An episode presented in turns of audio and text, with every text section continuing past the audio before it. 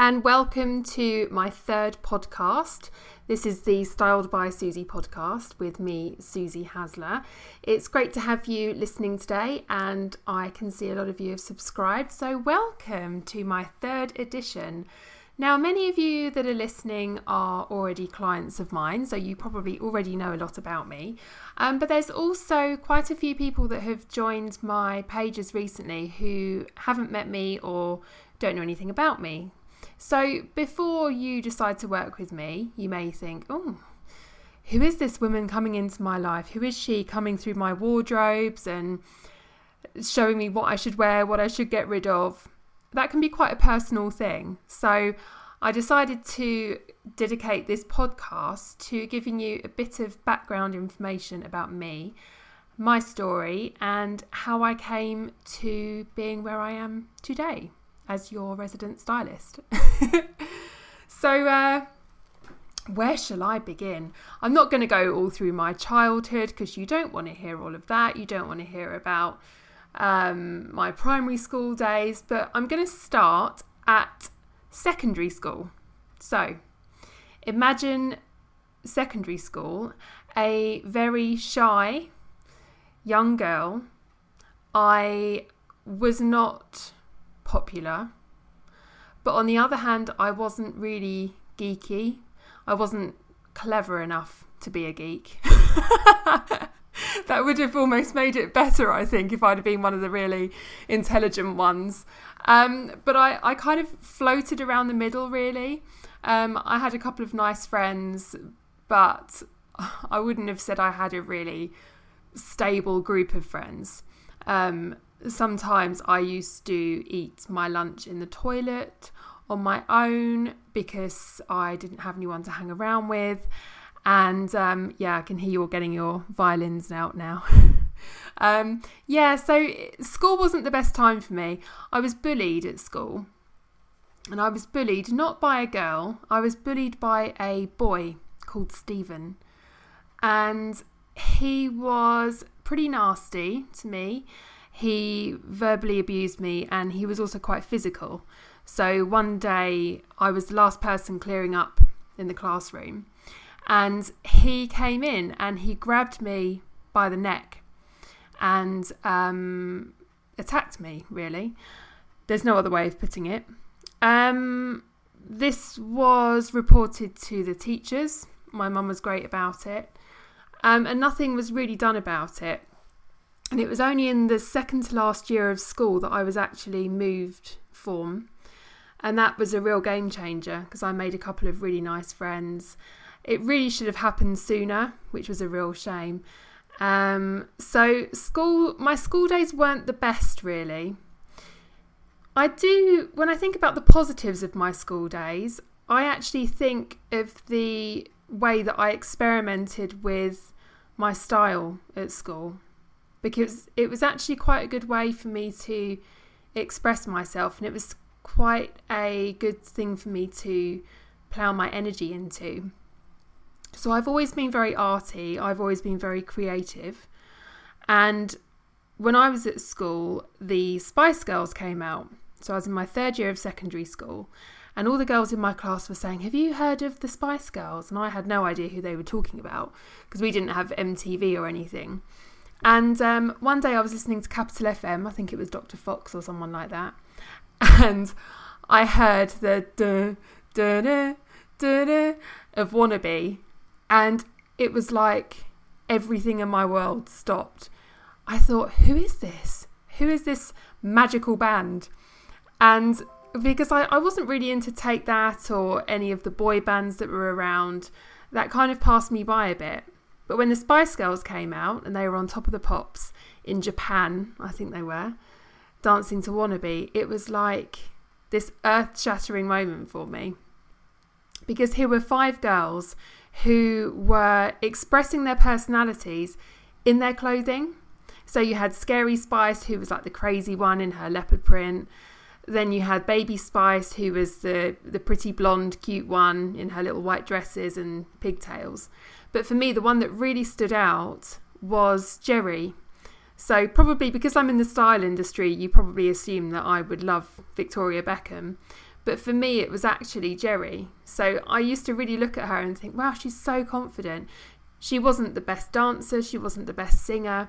But in interviews, I found her so interesting, and I loved the way that she always looked different. I used to tape every single performance that the Spice Girls did, whether they were on Live and Kicking or Top of the Pops, or what was the other one they used to be on? I think CD UK was a bit later. But yeah, I, I used to record every single performance and I, I always looked forward to what Geri was going to wear. So she'd always have her hair slightly different or a different coloured dress. And so the Spice Girls were a big, a, a big, um, what's the word? They helped me get through some really tough days at school because I just looked to them and I thought, you know, it doesn't matter what people think about you as long as you're confident it doesn't matter. So they were a big deal for me. Then later on in school came All Saints. So All Saints were the complete opposite to the Spice Girls. All Saints came along with their big baggy combat trousers, their Timberland boots, and they were super cool. And it was their style that I then started to follow. So I really liked the way that they were really cool. Again, they were quite effortless. They weren't really glammed up, but they looked really great in combat trousers, vest top, and they always had something a little bit different about each of them. So um, they'd have like their hair in oh, like a cool updo, or one of them used to wear glasses with like yellow lenses. And um, yeah, I love them. So I kind of copied their style for a bit. But generally, when I was at school, the main thing that I used to experiment with was my hair, because obviously you're in school uniform, so you can only experiment with so much. Um, but I used to wear different things in my hair. So I used to wear um, chopsticks in my hair. In Claire's accessories, used to be able to buy chopsticks in different colours and they had sparkles on them. So quite often I'd have my hair in a bun and I'd put chopsticks in my hair or I would use flowers in my hair. I used to really experiment, and I was I was um, made fun of a bit for that by some girls, and they used to sit behind me and you know take the Mickey about what I was wearing and pull the things out of my hair. Really mean, you know, when I think about it now. But um, I'm quite proud of myself because I, I never let it stop me. I, I still carried on experimenting. And yeah, so that was, I'd say, the early stages that I can remember properly experimenting with my style. So when I left secondary school, I left with okay GCSEs. Um, I didn't do great. I didn't fail everything, but I I did okay. Um, I did okay enough to go to uh, college. And when I got to college, it was a bit like a rebirth for me. It was a chance for me to completely almost reinvent myself because none of the horrible people from my school had gone to my sixth form. So I met a fantastic group of friends who I'm still friends with now, and they're so lovely. Most of them are guys, actually. It was a big group of guys, and they were so welcoming to me. And we've been friends ever since, and they're so accepting, and they're such a diverse group of guys. You know, you you would never put any of us together. If you saw us all out one night, you'd think, God, that's it's a really random bunch of people. But we all get on so well, and we still do. So college was great because again, I, I experimented with my style even more at college.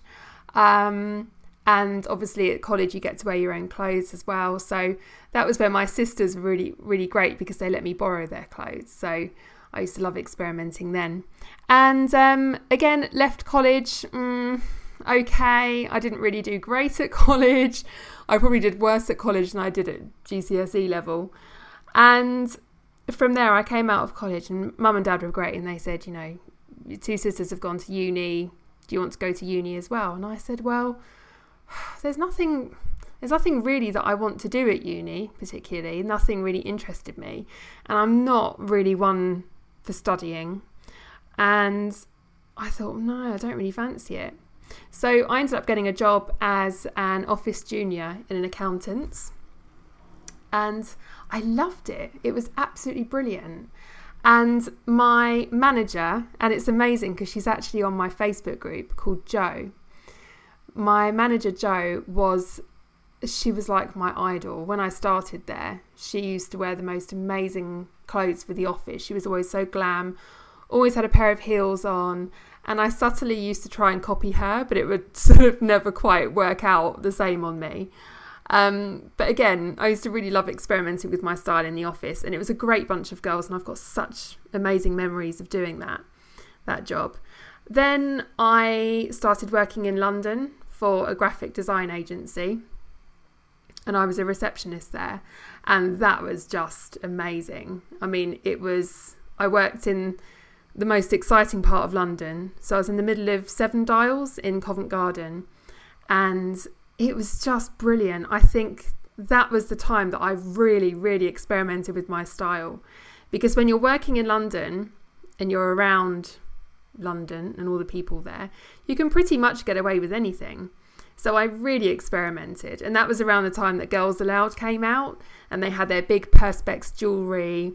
And um, that was kind of the way that I went there. So really, really bright colours when I worked in London. I mean, I never had any money because I'd constantly go shopping on my lunch break. Um, but it was it was so so much fun, and it was so great working for quite a in quite a creative industry because obviously everyone there was a bit quirky as well.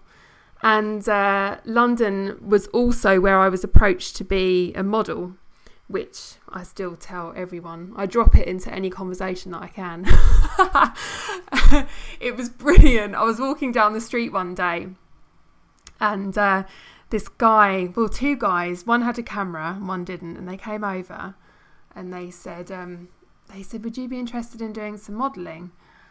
And uh, I was a bit flustered, and I said, oh, I don't know. And they said, oh, we think you'd, you know, you'd, you'd make a really good model. You've got a really unusual look, and you've obviously got the height for it. And I, I think I just had like a bit of a bit of a panic and just sort of said, oh no, no, no, thank you. Took their card and then ran off. And uh, I kick myself to this day because you never know. I could have been the next Cara Delevingne. I doubt it. So, stopped working in London. And then the next stage of my career was really important, I think. And it was almost the real foundation for what I'm doing today. And I don't think I quite realised it at the time. So I then started working for a company who uh, installed fire safety systems. And it was a very small company. And it was a polar opposite to what I'd been doing in London. So I'd gone from working in this amazingly creative, trendy place. And I was suddenly working with all these guys. And they were older guys as well. And it was a sort of place that you know, if you wore a skirt to work, they'd say, oh, she's got her legs out, or you dress up and they'd say, oh, you're going for an interview. Really annoying kind of dad jokes. But I worked for the most amazing guy called Ken, and he owned he owned the company and I was his PA. And he was just fantastic. He was he was the most brilliant person to work for he was I used to well, I used to see the way that he dealt with clients, the way he spoke to clients, and how he would really treat them with care. I mean, he wasn't a pushover, but he was he really cared about what he did, really cared about his clients and also the people that worked for him. And because it was such a small company, I used to get involved with everything. So I get involved with quotes, I'd do a bit of HR, I'd do payroll, I would do, you know, I'd be there on interviews and all the bits that, all the sort of foundations, you know, I'd sit in on the accountants' meetings and I, I kind of got to see firsthand how a small business was run and it was really interesting. And while I was there, I met my husband. And um, so, fast forward a couple of years, well, a good few years, and me and my husband decided to have a baby, and it didn't happen very quickly at all. It took a little while. And I was getting really fed up. And I'm sure anyone who has tried for a baby for a while will tell you that once you know you're trying for a baby, you can't think about anything else. It's all that goes through your head. And I started to drive myself mad. And one day I was on my lunch break and I was flicking through my magazine. And in the back of Vogue magazine, there was an advert from the Style Coaching Institute.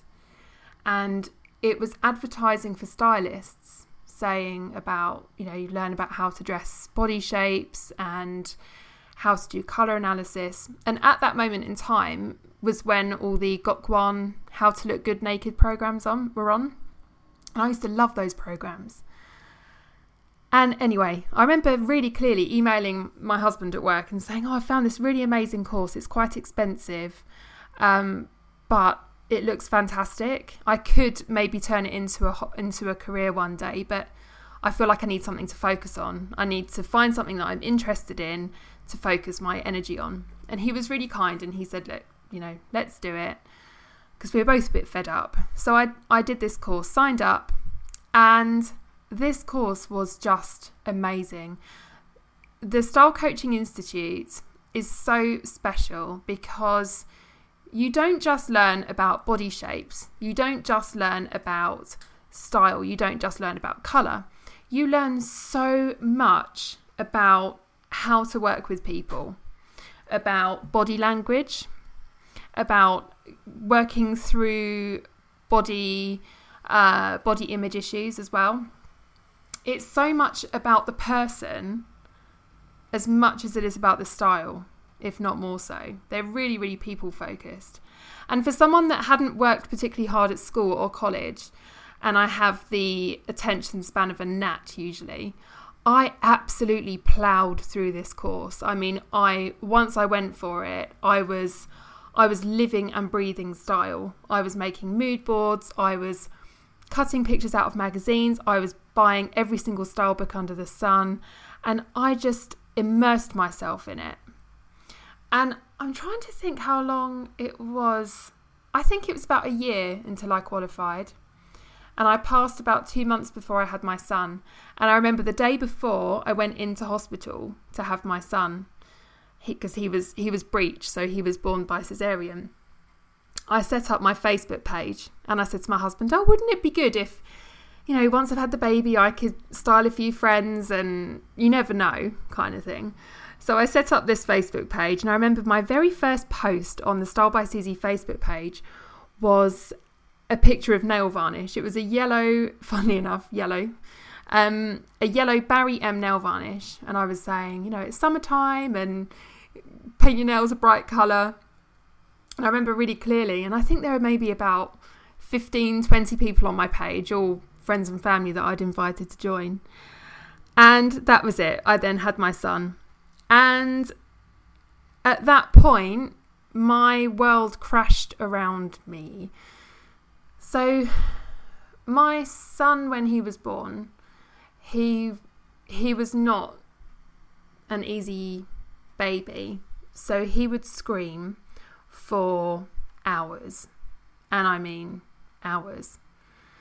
Um, he would feed, and then after he fed, he would scream and scream and scream inconsolably.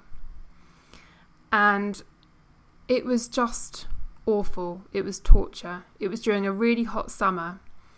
And I remember feeling like a prisoner in my home, just feeling like, oh my God, I, I cannot stop this baby crying. I, you know, what am I doing wrong? Um, what, what is it? and I'd go out with him, with him in the pram, and I'd have old ladies stopping me and saying, "Oh, you know, he's hungry," or um, "He wants to be picked up," or you know, "Why is he crying?" or "Oh gosh, that baby's noisy," which made it ten times worse. Of course, you can't beat the general public for making you feel a bit rubbish. And um, one day I went to the doctor and I said, "Look, I, I, I can't, I can't cope with this anymore. I'm." He is screaming all the time. There, there must be something wrong. And um, I think he looked at me a little bit like hysterical mother, first time mother, you know. but he referred me to the hospital and he said, okay, go down there and they can have a look and see if there's anything wrong with him. And we went to the hospital into the pediatrics department and they took one look at him and I think everyone on the the ward could hear the screaming. And I think they took one look at me and they were so kind and they admitted me and my son. And I think it was about two weeks we were in the hospital for and they were switching around different medication for him. And it, it turns out that he had silent reflux as well as a cow's milk protein allergy. So we were in there trying different medication, trying different milk on him. And I cannot thank the nurses enough that were in there at that point. They were just amazing. Um, they were so lovely. They'd sit up at night with me, they would bring me a cup of tea they were just angels. There's there's no other word for it. They really saved me, and I remember every single one of the names of the particular nurses that helped me.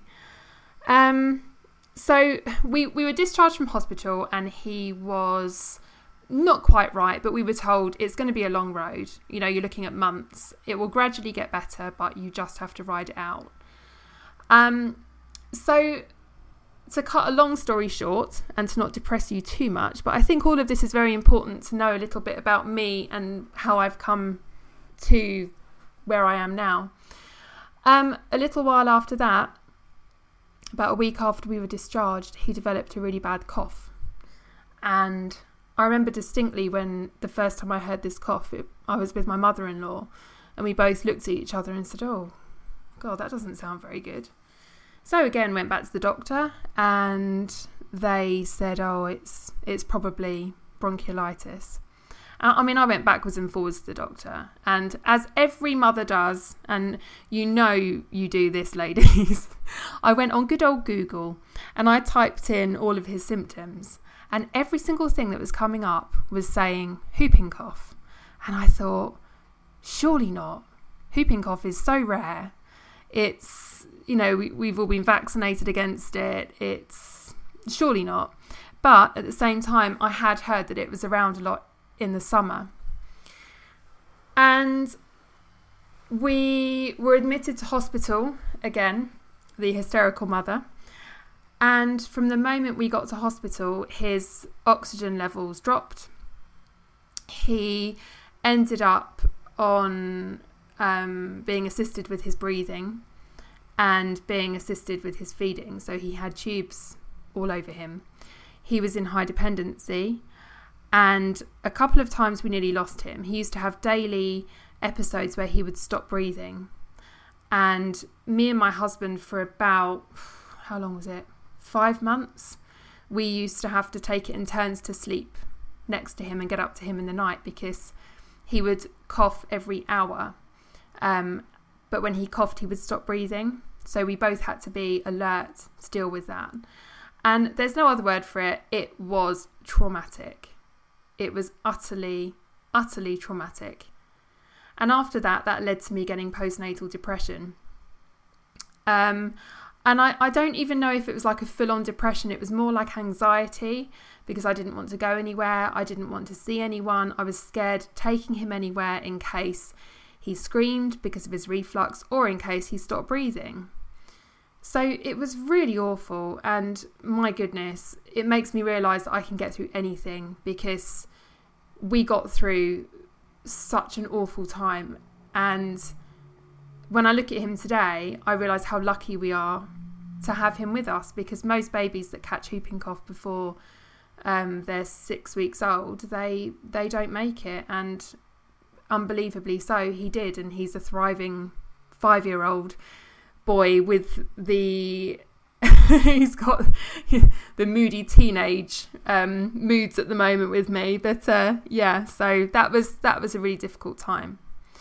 So I extended my maternity leave, and when I went back to work, I thought, oh, I just, I, I don't. I felt like I'd been through so much that I kind of needed something more and I I kept posting more things on my style page. And again, it was a bit like a a nice escape for me that when he when my son was asleep, I'd be looking up, you know, what the trends were or looking up what clothes were in the shops. And then that was when I was doing my posts online. So then I started offering some style sessions locally. So I put on there on the local mums group saying, "Does anyone fancy a freestyle session in re- in return for um, some feedback?" And a bit of you know a bit of a post on Facebook about how you found the session. And that was how it started. So, my very first clients were um, a lady called Natalie and her friend Anne, who live locally. And I went there for my very first style party, and I think I'd had about three night, three hours sleep the night before. and I remember going off with my clipboard, and the minute I finished, I thought, "Oh my god, this is going to be something huge." I know that once the word gets out there, this could be really big. Because when I used to watch Gok Wan and I used to watch Trinny and Susannah, I would sit there thinking, but I wonder which one I am. I wonder which body shape I'd be. And I wonder what Gok would say to me about what I should wear. Um, you know, why is there no service like that for for women? And of course, you can get stylists who take you to Harrods and Selfridges and you spend a fortune. But for us women that shop in Next, Dorothy Perkins, and the High Street, what is there for us? So that really got my brain ticking. And from there, I, I did a lot of free work in the beginning. So I, I gave away tons and tons of gift vouchers to local raffles, to oh, fetes, charities, just to build up my client base. And I think a lot of people that want to start a business, they come to me wanting to start at the level that my business is at now. And I don't think people quite realise the the hours that I put in at the beginning and how much free work I did in the beginning. Um, you know, you you really have to love what you do because you actually have to build it up from nothing. So um, I was working all hours under the sun. I was working uh, well in and around childcare as well because my son was still quite young. But I was working a lot of weekends. I was working a Friday night and then back in Bluewater on a Saturday morning. And I really built it up and built it up. And for the first two years, it was absolutely crazy. Um, I mean, money for me and my husband was really tight for those first two years. It was really hard because because I was doing it at such a competitive rate or low rates and sometimes completely free. Um, we had little to no money coming in, but I was also working every hour under the sun. So I was working my absolute socks off but for very little financial reward. So if you're starting up your own business, you've got to be prepared to have those really, really crap years because you can't expect to make much money in the first two years. And everyone has always said to me, you know, why don't you make higher?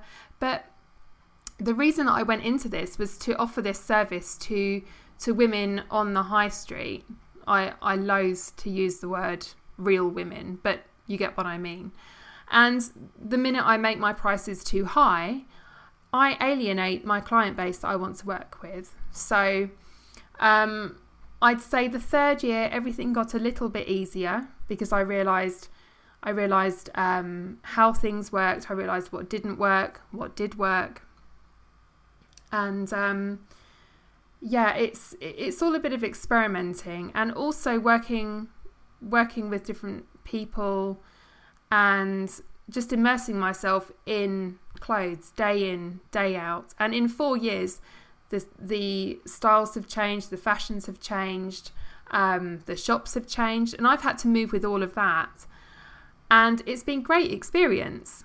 And also working with different women, I think, is is so interesting as well.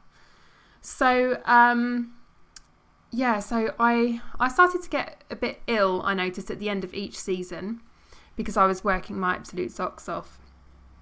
And at the beginning of this year, I thought, oh my god, I just I I cannot do everything. I cannot be out of the house working. I cannot be mum, and I cannot be sitting up every night until eleven o'clock doing my emails. Something has to give. And this lovely lady called Zoe, who I knew um, had messaged me a few times over the years because I, I, knew that she was a virtual PA and I'd heard amazing things about her. And every time she approached me, I said, "Oh, I, you know, I just can't afford it," and um, you know, it's fine. I'm I'm doing it. It's fine, but I'm I'm you know I'm I'm fine. And uh, at the beginning of the year, I I got really ill again and arranged to meet Zoe in Costa for a meeting to talk through with her what I would want her to do. And I was in such a state of stress that I just went, you know what? Here's my passwords, here's my emails, here's my account information, take it. because I'm about to have a nervous breakdown.